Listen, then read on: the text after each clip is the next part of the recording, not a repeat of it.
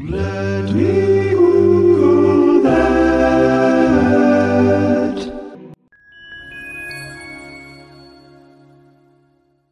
As my vocation is that of a writer, I am very familiar with and reliant upon the art of typography.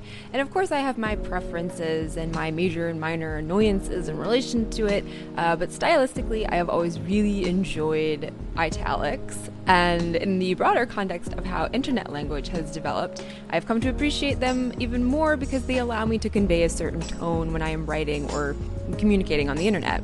Now, today's deep dive into font could have taken me down a perpetual looky hole, a, a, Wikipedia black hole, if you will. I decided that I should enlist the help of somebody else. So I have asked a fella that I know named Brian Willson, who happens to be a type designer, which, yes, you're right, is the coolest job ever, to talk a little bit about italics. I actually met Brian a few years ago during a brief stint in TV news, and he has been a journalist for a number of years, so I assume he probably has a fairly similar like appreciation for font that I do. And so he's been designing type for like 20 years. Mostly his designs are based on old styles of handwriting. Um, and at the end, he actually talks a little bit about one of the ones that he's designed recently, which I will link to so that you can check it out and buy it. So let us start off our conversation about italics by figuring out kind of where they came from. Italics began in the 1500s, I think, in Italy, thus italic and it was a way to differentiate from the standard book text of the day for more informal uses like um, poetry and such. They uh, were simulating, sort of formally simulating the calligraphy of the day, the kind of script they used back then, and making it into actual lead type that they could use on a printing press. So you might be asking, what makes an italic font italic? One thing I, I can tell you is that italics are not just slanting over the Roman style of a font. Say a serif font, a Roman serif font will have you know little serifs on it.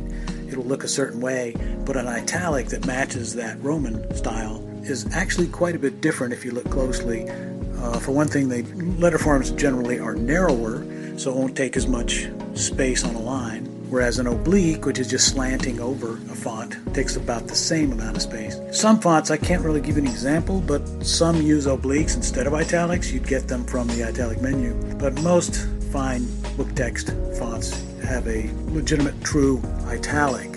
So, how do you know then if a font is an oblique or an italic?